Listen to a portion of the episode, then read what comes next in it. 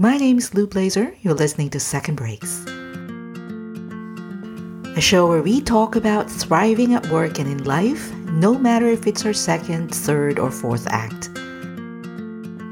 This program is brought to you by Briefing Notes, a weekly digital newsletter for Gen Xers and late boomers about working well and living well in our midlife. Check it out and subscribe at thebriefingnotes.com. When I came up with the idea behind season 5, I was driven by a few thoughts. One, I wanted to have a conversation with my role models that would allow me a peek behind the scenes and a way to understand their habits, their processes. I wanted to interview them and ask them all the questions I wanted to ask and then record the conversation so that I could listen to them over and over or whenever I need some bit of inspiration or some bit of boost of motivation and such. The other idea or the other thought driving me was that I wanted to I didn't want to hoard these conversations. I wanted to be able to share them because, you know, my role models, they're smart people. After all, they're awesome. That's why they're my role models. And so I didn't want to just have a conversation with them and then hoard the whatever the, they might share with me. I wanted to be able to share them with with you. And so I thought, you know, I have a podcast. It's very easy for me to just share these recordings with folks as long as my role models were okay with me sharing these conversations, which is super awesome because they were okay with that. And then the third idea, which I think was really the, the one that was really driving me to create this series of conversations as a podcast season, is that I was hoping that these conversations would somehow inspire you to look around for your role models and have similar conversations with them too. After all, they are your role models for a reason. And wouldn't it be nice to be able to turn the admiration that you have for them into something that's more actionable? What would you want to learn from them? What might you want to emulate? What habits or thought processes might you be able to personalize? I will tell you, I have gained immeasurably through these conversations. Also, the fact that I had these chats earlier in the year before the pandemic hit, it turned out to be a blessing in disguise because it means that now I have these recordings of things, of topics that are timeless, uncolored by current events. Now, last week, I told you that Joanna Penn was the very first person that I thought of when I started planning for the season. Today, I will tell you that the series about role models will not be complete for me without my guest today. And so it is befitting that he bookends this season. And just as a quick reminder before I introduce him, as with all of season 5, this conversation was recorded earlier in the year before we were aware of the spreading pandemic. You won't hear any reference to it or of all the disruptions that have happened since.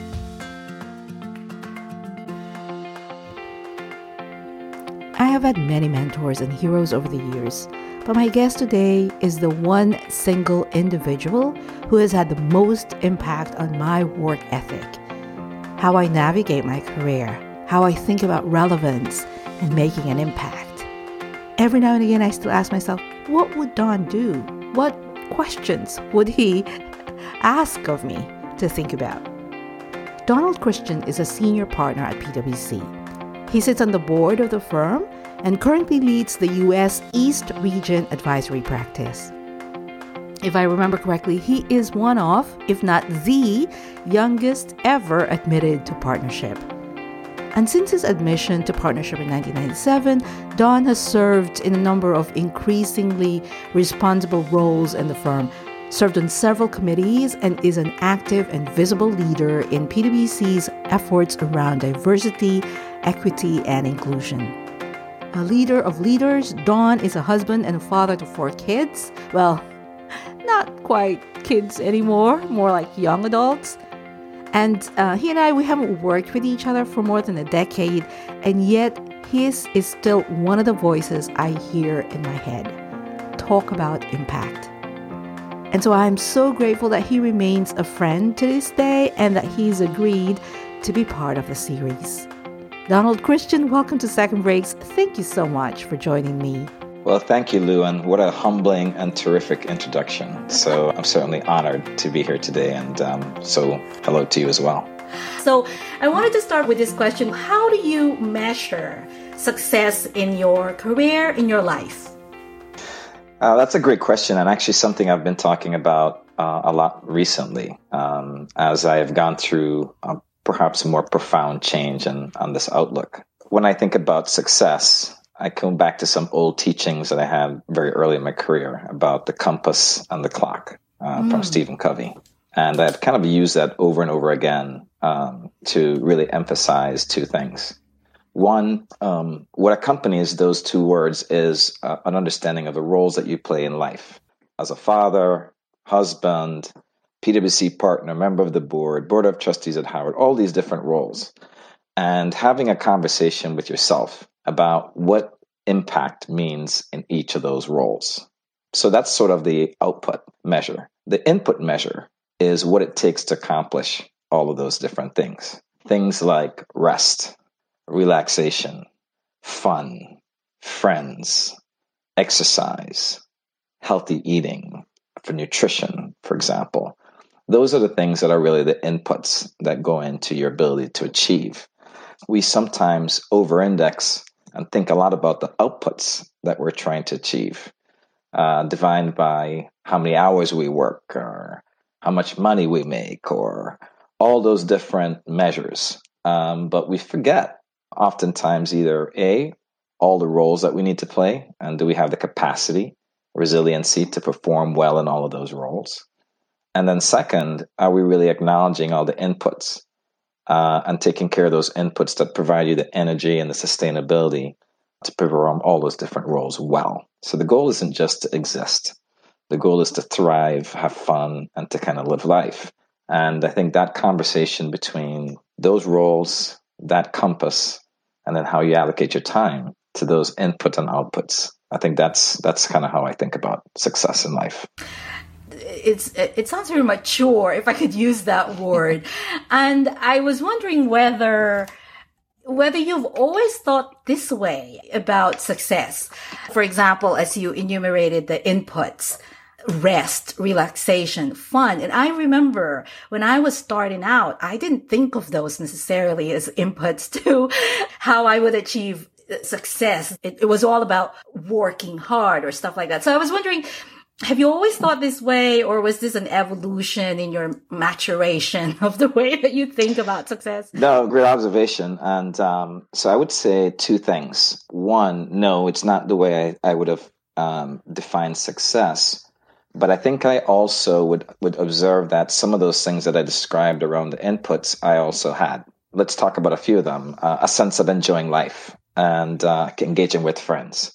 Um, exercise or trying to stay somewhat active. Maybe a couple examples, right? Um, so there are other aspects of that that um, I probably wasn't really thinking about. Going back to your point, I mean, well-being or being more thoughtful, mindful. I mean, those were not words that really existed in those years that we were working together, right? Um, it was much more about productivity and outputs and winning and um, you know those kinds of words and uh, those things are still important. They they haven't really gone away. So what happened? Um, I would say I had a transformational experience. It was um, sort of one of these times in my life where I was about to take on uh, a significant new responsibility. It was very different. I was taking on the human capital role for the uh, U.S. assurance practice as their chief HR officer or chief people officer, and transitioning from the advisory business to take an internal role as well. And um, a friend of mine who I knew was doing coaching, um, she called me out of the blue and just kind of said something inspired me and told me to call you. And we started a conversation about kind of life coaching, and um, I, I, engaged her. and went through kind of a nine month process with spending time uh, understanding uh, a little bit more about myself and kind of going through perhaps more deeper reflection and also learning some tools and strategies for uh, maintaining and sustaining that. To some extent, you know that that transformational experience, I think, gave me uh, a good pause. It wasn't the only thing in life that I think caused me to kind of reflect. Going back to some one of the attributes uh, that I, I talked about, I, I was influenced by uh, that Stephen Covey book very early in my career. So this idea of a compass and a clock were also present through that time. If you then start to add these things up, you know, one having an opportunity to kind of really just focus on myself for nine months who does that? Um, have you heard of anybody else doing that? Just you know, um, every month, uh, multiple times a month, thinking about just yourself and your being and what matters and how you feel, and really acknowledging all those dimensions of who you are. Thinking about your your um, the baggage, frankly, um, the long held hurts or disappointments or frustrations, uh, and acknowledging them and finding a way to work through them, etc. That was really what it was was the work, right? Mm. Um, so coming out of that, you um, become much more uh, aware of the things that give you energy and give you power, and frankly, greater clarity around um, what those things mean to you and, and to know how to sustain them. Asked all my guests this season about their thoughts around follow your passion, do what you love, that you know, the thing that we hear so often these days. And in all cases, their responses called to mind some element of practicality and pragmatism. Don added another layer to the conversation, recognizing the perspective and the underlying impetus behind the advice. Basically, where does the person who is advocating or not advocating, where does that person come from? Where does his words come from? I thought that the way that he approached this question was particularly relevant to parents who may be having or need to be having these kinds of conversations with their kids, you know, high school kids thinking about college and such, as well as those who, through mentoring or coaching others, are able to talk more broadly about this very common advice follow your passion, do what you love. Here's what he said. Let's let's explore a little bit more about why um, why they're even existing in the first place. Um, and it starts with a little bit about some of the economic shifts that we've seen and the level of disruption that's also occurred in people's lives as a result of some of those economic shifts. Uh, and as well as crisis, their lives were changed overnight. Um, you went from having assets to no assets, for example. You went from having a job to no job, for example. And you also then um, have a rapidly changing demographic and skill of the new workforce. I mean, so they're teaching also and exploring new ways um, that previously didn't even exist, creating whole new industries and whole new things. So when you kind of look at all of those shifts in terms of uh, opportunity, opportunity then starts to get reimagined and gets redefined. And so part of that statement is really an inspirational statement to some extent, recognizing that people have done amazing things with this new world.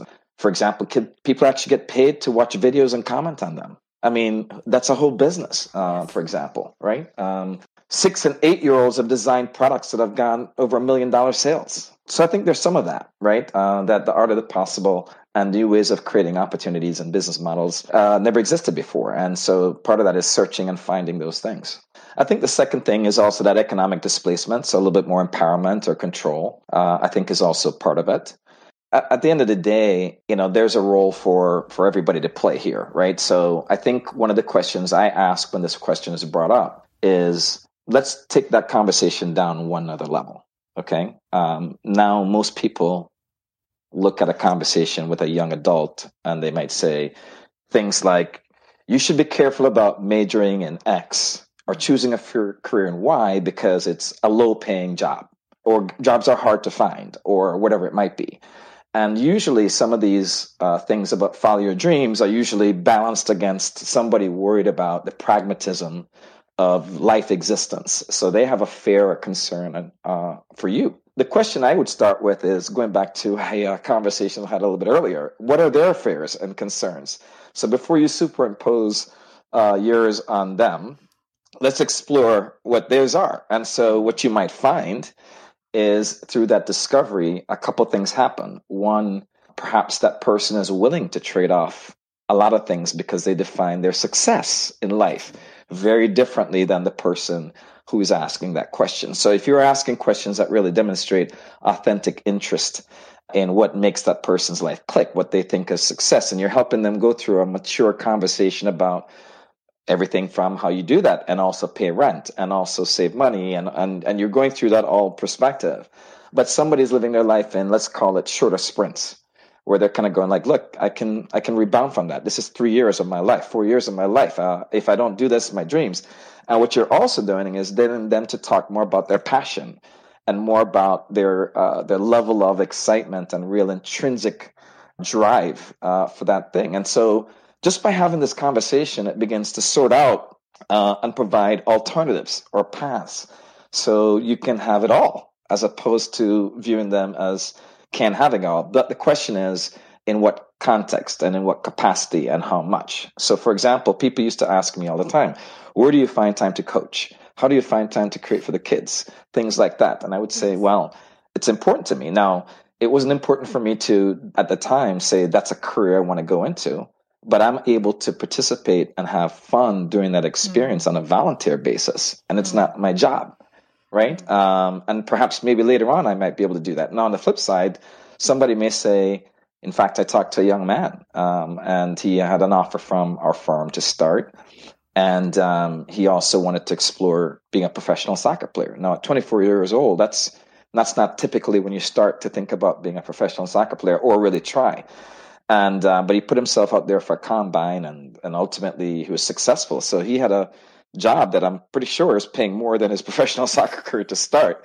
Um, now it may not be that way forever um, but that's a person following their dreams. Like there's no practical advice about where you want to worry about your pension and look at the benefits we provide and all this other stuff in comparison to having that conversation. So i think i think when you're exploring these things you have to do it in a very authentic way try to do it without judgment but also of course leverage your wisdom, leverage your perspective in having that conversation. So people don't view these things as quote unquote follow your dreams or have it all. Yes, you can have it all. Yes, you can do both. Let's yes. just talk about how you do it. I wanted to switch our conversation a little bit to habits. Personally, there there are some habits that I do now with respect to how I approach my my career that I could trace back to specific conversations that I've had uh, with you.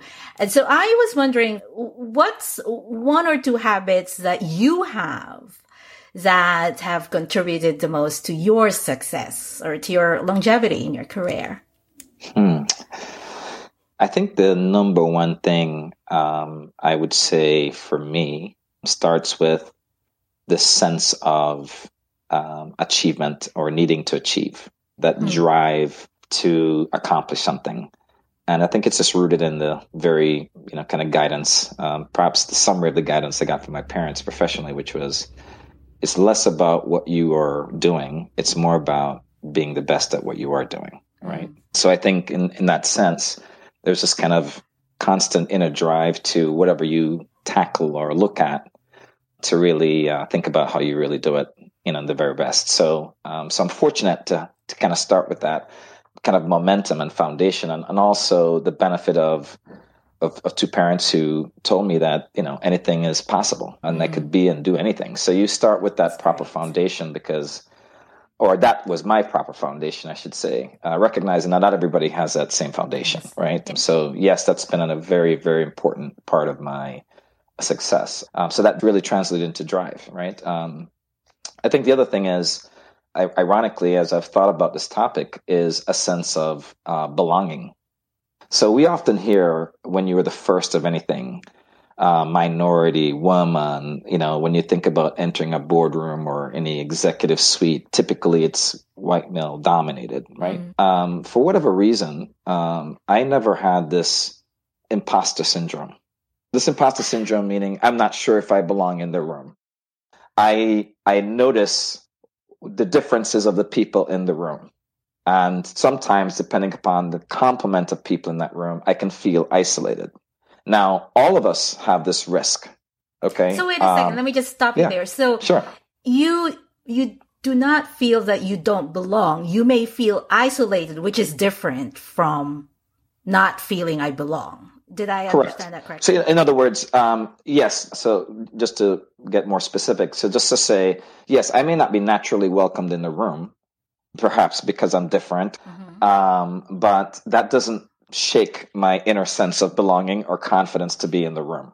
Mm-hmm. mm-hmm. right? I think what that just shares to me is there's an opportunity to build relationships, or and a need to build relationships. That's all it signals to me. Yeah. And then I have to be thoughtful about what I do. And I also recognize that when you're in the room, that uh, relationships don't happen overnight. They have to see that you can do the work. They have to see that you're worthy of their time. Uh, in some cases, for people to give you more of their time. So I'm also confident enough, not being, for for lack of better words, gratuitous to be in the room. you know, um, glad handling and trying to make myself to be something that I'm not. I'm comfortable just being in myself authentically present in that room. And just like everybody else, going through the natural process of storming, forming, developing relationships, building credibility and relevance through the work that you do, and recognizing that it just takes some time. I just realized I'm, this is a podcast, so people can't see me. So I should just mention that I am black.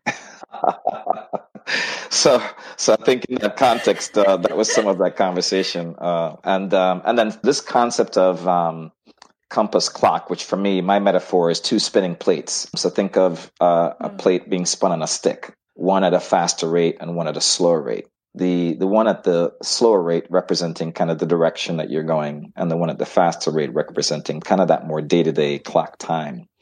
My my view is is how do you make sure that there is synchronicity and harmony between those two activities constantly? So my going back to my tools or strategies, uh, I think about it a lot.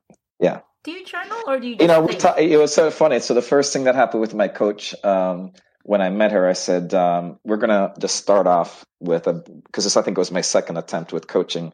I said, "I'm just gonna let you know something about me. I don't write down stuff a lot." um, I said uh, I I internalize things a lot, and what I do write down is usually going to be brief. It's going to be just a note here or there, etc. So she encouraged me to journal. I have this book um, to journal, and I walk around with it and I know I don't journal a lot. Um, said differently, I might journal like three, four times a year, maybe. I'm not even sure. But you, um, uh, you think about you your introspection, like you. That's correct. That's what I'm saying. So rather than spend, you know, so I know there's an art and a stickiness to writing things down. Don't get me wrong. I'm not yeah. diminishing the value of a journal. I'm just journaling in my head constantly. I'm a, a bit of a propeller head in that sense, right? So I'm I'm journaling and reflecting on that synchronicity that that that basic um, link between being present in the moment and trying to live my best life and uh, i'm making sure i even thought about what my best life is. And at the same time like i said really working through things that fall into the category of disappointment or regret or mm. you know those kinds of things. So making sure that you're not burdened um, by those those things as well or shifting your mindset. So for example um, this might touch you a little bit. Um, we're at a point now where we're starting to take care of other people. And it's very easy to describe words like burden, mm-hmm. obligation, responsibility. And it comes with effort, tiredness, wear and tear, yes. right? Yeah. And um, so when you kind of faced with uh, a challenge like that, you know, what are some words and ways that you can start to think about that opportunity differently.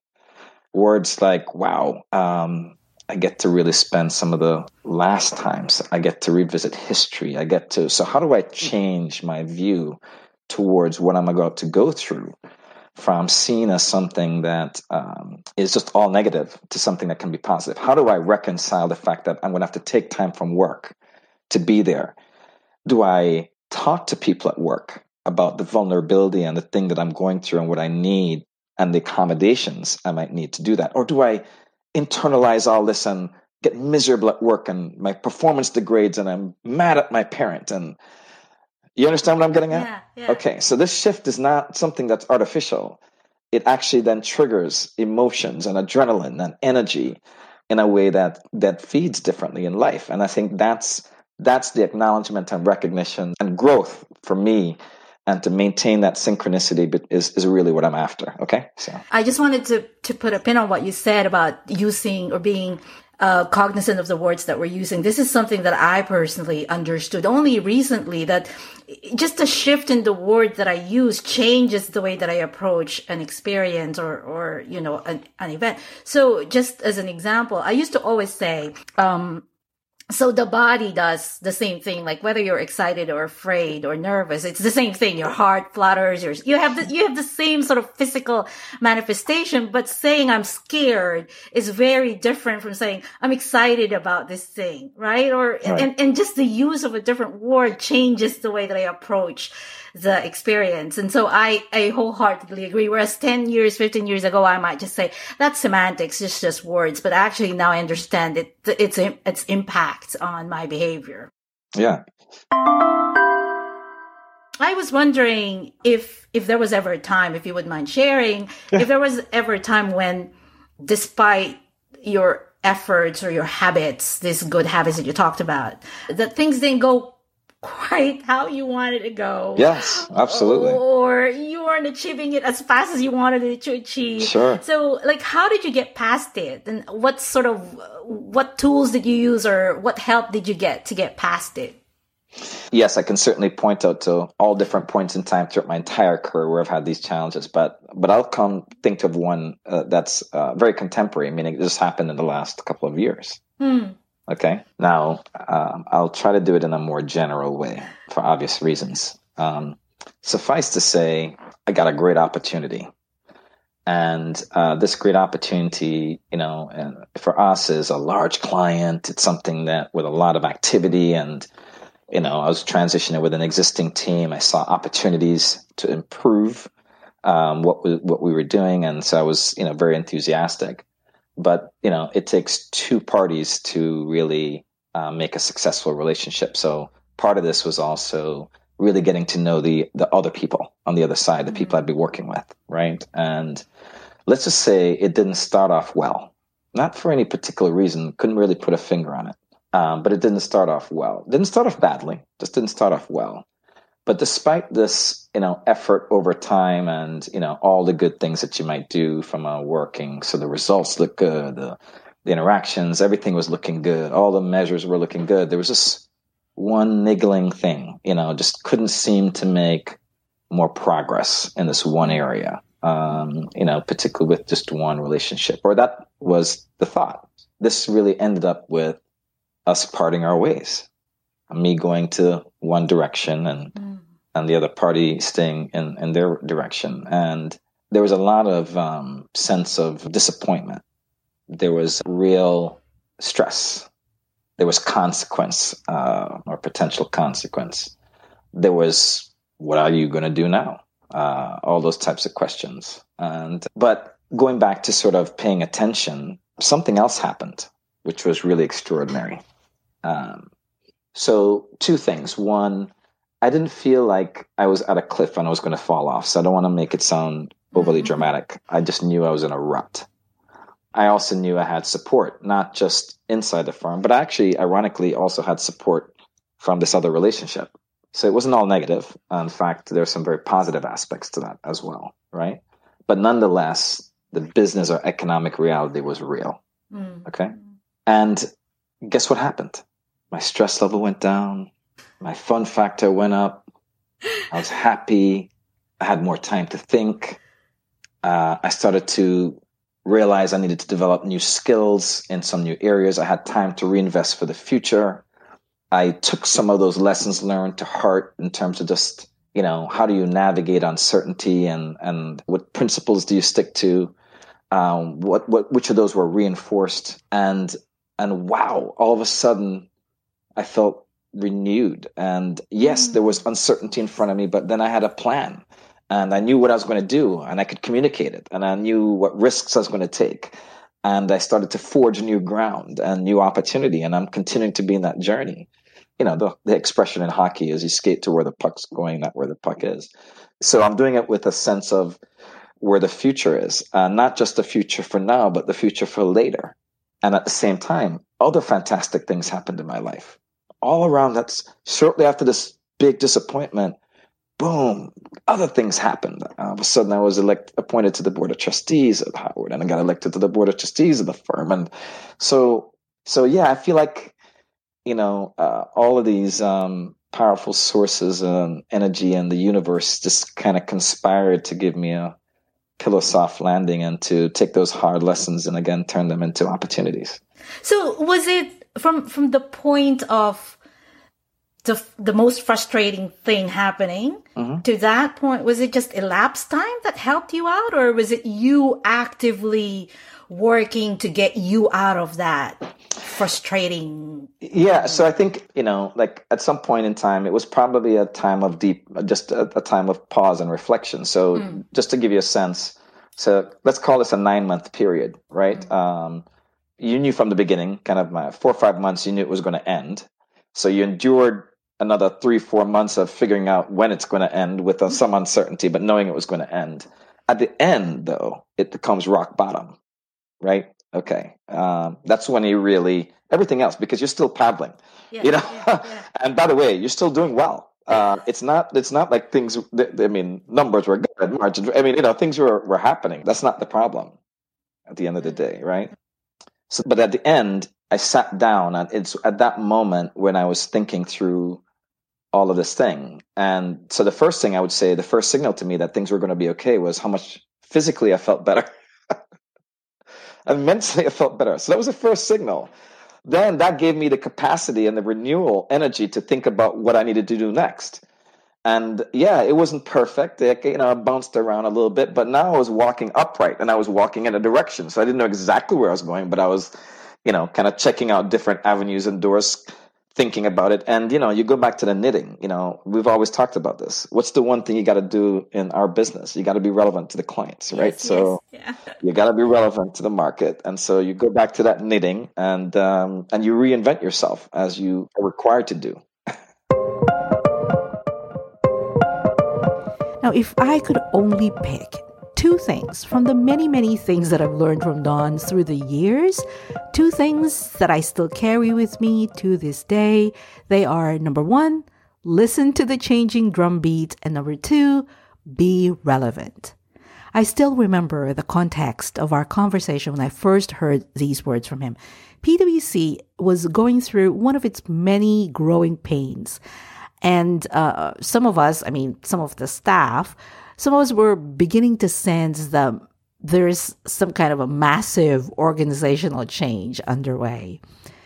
With this sort of cloud of impending change over my head, I sat down with Don about how do I best weather the change.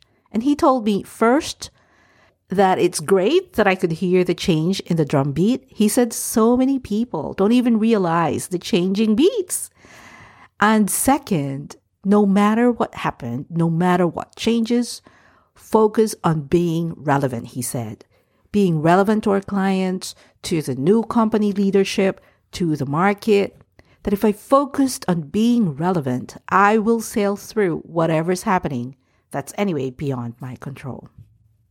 Those words to this day have uh, been sort of my compass, my guiding principle throughout whatever it is that I am doing or looking to pursue or new projects that I am endeavoring. We live in a world that is changing faster than we can imagine. I asked Don how he stays relevant in the marketplace, in the industry, in a world that is changing so fast. You you you kind of have to recognize um, a couple things. One, uh, you do have to change. I think for a lot of people, you know, there is uh, just a lack of acknowledgement and recognition that there is a need to change because sometimes people use the expression change is hard. I'm not just sure if change is hard, um, but change is by definition somewhat uncomfortable um, because it's going to take you out of something that you're familiar with or a pattern and have to cause a shift in routine and it can come under pressure from lots of other things in life, right? So I think that's just the first acknowledgement. Fortunately, in that sense, we're in a business that, you know, that's kind of our DNA, right? Because we we are only as relevant as our last best idea or contribution to our clients, and that's true in a lot of other fields as well, right? Um, research and medicine and so forth. So, so I think for me, then the second thing is, you know, what do you pay attention to in terms of topics? And sometimes it may take repetition, right? So there's a lot of words that are used to describe where disruption is coming from, whether it's machine learning and artificial intelligence, the impact on consumption of things like drone and video technology and its use of applications. And I mean, we can go on and on with some of the typical technology um, shifts that are occurring. So, but they're widespread and, and somewhat almost ubiquitous because they're so transformative across so many different dimensions of consumer and business. You know, these are topics that are now contemporary topics uh, in many sense. Just recognition of that. So for me, first time you hear these things, you kind of go like, "Oh, that sounds like some techno geek stuff that somebody else needs to read." And then as you start to become, you know, more familiar with it, then you start to really think through its use and application then you start to see more of its relevance, and then you see contextually why it's important for you to learn. I'm fortunate to be in a place where we have tremendous learning assets and resources. Um, so required to learn from a professional certification, encouraged to learn, given time to learn, resources to learn, interesting learning, yes. um, which is also fantastic, and uh, that's also important. So one of the things that I always observe is sometimes, depending on who you're talking to, how much of a privilege it actually is yeah. to have that type of resource and encouragement behind everything. So there's no conflict between my ideas that I'm expressing, frankly, and the values, the resources, the capabilities, and the strategies of my firm. And that is a uh, a very powerful thing to be able to say. You know, so when I talk about mindfulness, I'm not just talking about it, for example, with you or with my buddies. I'm talking about it at work um, in the same authentic way. So, given that what you just said just now, um, thinking about the person who's listening to this podcast who may not be fortunate enough to work in a company or in an industry yeah. that is so welcoming of the you know of helping them retrain themselves upskill themselves and and and uh, transform themselves as the time goes on what what what might you recommend or suggest that they do yeah, so actually, thank you for asking that because um, that comes from a real place of empathy and understanding, right? That um, that access is not equal. First, I would say there's more and more organizations and support. Um, there are free resources available to folks. So the question now becomes how do you know what you want to do? What do you do with all this information? There's so much information out there, it's easy to get confused or lost. So it kind of goes back to something you talked a bit earlier, like where are your nudges, where are your passions, where are your interests?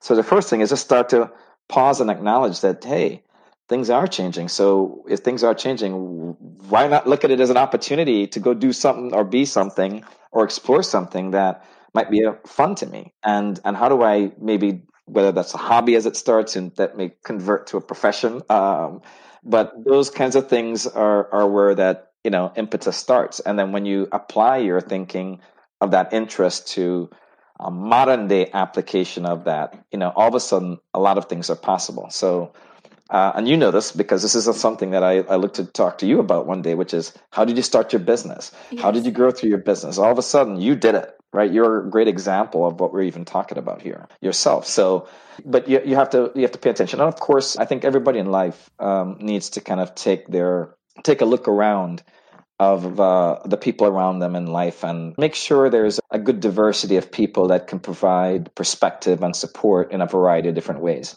Um, one of the big things that we're talking about now, Lou, is having conversations with people, not because you're forced to, but because you choose to. And really exploring in that context, if I'm interested in X or Y, who are the people that have perspective and knowledge and can start to help me become smarter about it. Uh, whether you whether you have access to them personally or whether you have access to them through a book or whatever, you start to again just pay more attention to the areas that are out there. So again, nothing like this happens overnight. Um, I don't want everybody to panic and think the world's changing tomorrow, um, but it is. And so the ability to get on that bicycle and start to get your legs pumping and starting to feel the muscles, the muscles will build your aptitude will build, your ability to consume knowledge faster uh, also goes along with this. Um, and there's a, a real sense of opportunity and discovery. So there was something there that you said that I wanted to pin on because it's very inexpensive and it's available to all of us when you said, who can I talk to? I, actually, I, um, I can't remember if I read this in his book or if it was on a blog post or if it was on his podcast, but Reid Hoffman, who's one of the co-founders of LinkedIn, he said that Uh, one of the first things he does when he has an idea, one of the first questions he asks himself is, who can I talk to about this? Not necessarily who can I partner with, but like who can I explore this idea with or who can I, who can I just talk to about this? And I love that you mentioned that because that is available to all of us, right? You could, you could always just find one person at least that you could either just explore the idea with and then it just goes from there. And it resonates with me because this is something that I have a hard time with because I, it's not my initial, it's not uh, second nature to me to, to, to, to pick up the phone and talk to someone about an idea or, or however, however much I've thought about it, it's just not second nature. So I really appreciate that you said that. yeah. You know, what's kind of funny is, um, you know, it's kind of like, um, we have so many resources and opportunities to do that. So one one context of that is the familiar, right? People that you may actually know. There's another context to that, which is the unfamiliar. Uh, you never know. Um, so for example, right? So you have all these LinkedIn contacts. You ever reach out to somebody and go, "Is it possible to talk to you about something?" You know, and whether they respond or not, uh, for example, um, you never know, right? So yeah.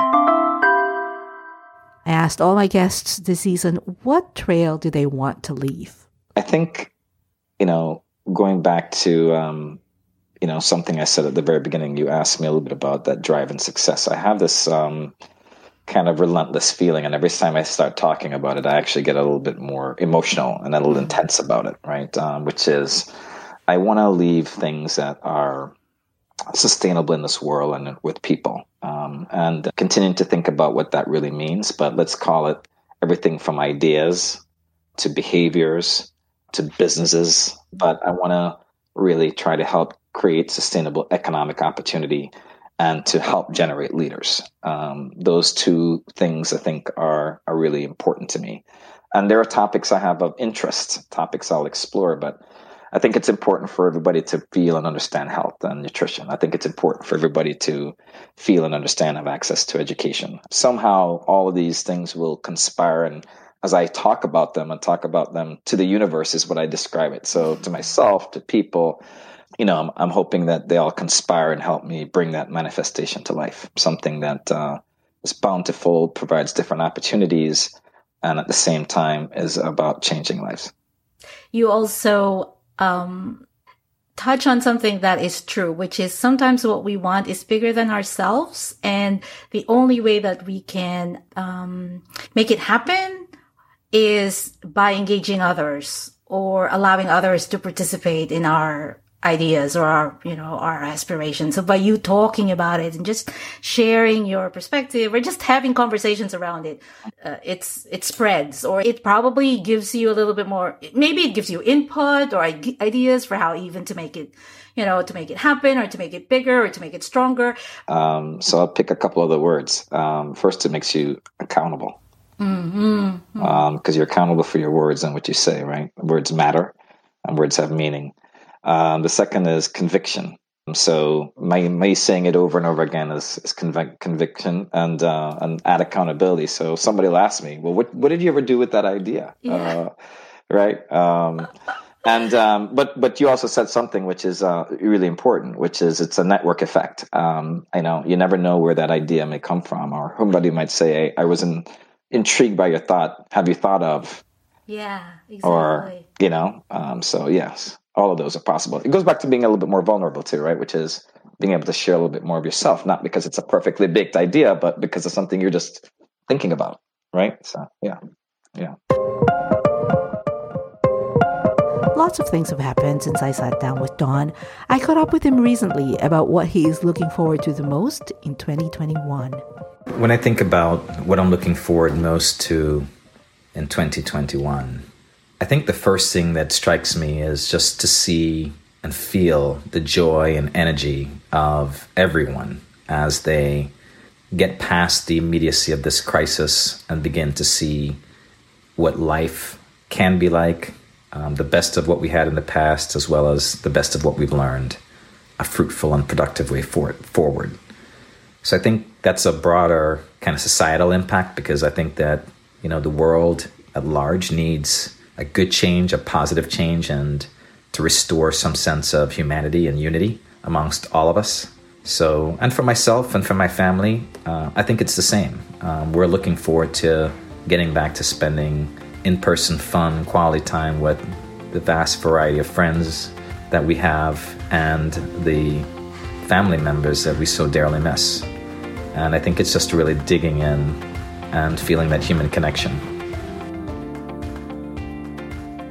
You can find Don on LinkedIn at Donald B. Christian. I'm going to put a link to that as well as the highlights of this episode at secondbreaks.com forward slash podcast. Second Breaks is brought to you by Briefing Notes, a weekly digital newsletter for Gen Xers, Generation Jones, late boomers, midlifers who are interested in thriving at work and in life. Visit thebriefingnotes.com to subscribe for free and get the next edition in your inbox. If you enjoyed this episode or this podcast in general, please share it with your friends. You will do me a huge, huge favor as it helps tremendously when you spread the word about the show. Okie dokie, this is the end of season five, but I hope you'll come back and join me in a couple weeks for some year in review thoughts. Until then, stay safe, stay sane, and keep on making your day, my friend. Cool beans. Well, Don, this has been a gift. Thank you so much for spending some time with me today, for sharing your experiences, your thoughts, not just with me, but with my audience. Thank you so much. I so appreciate this. Well, thank you for a wonderful podcast. You've been a great host. Um, thanks for making it easy, and um, I hope there's some nuggets for for you and others.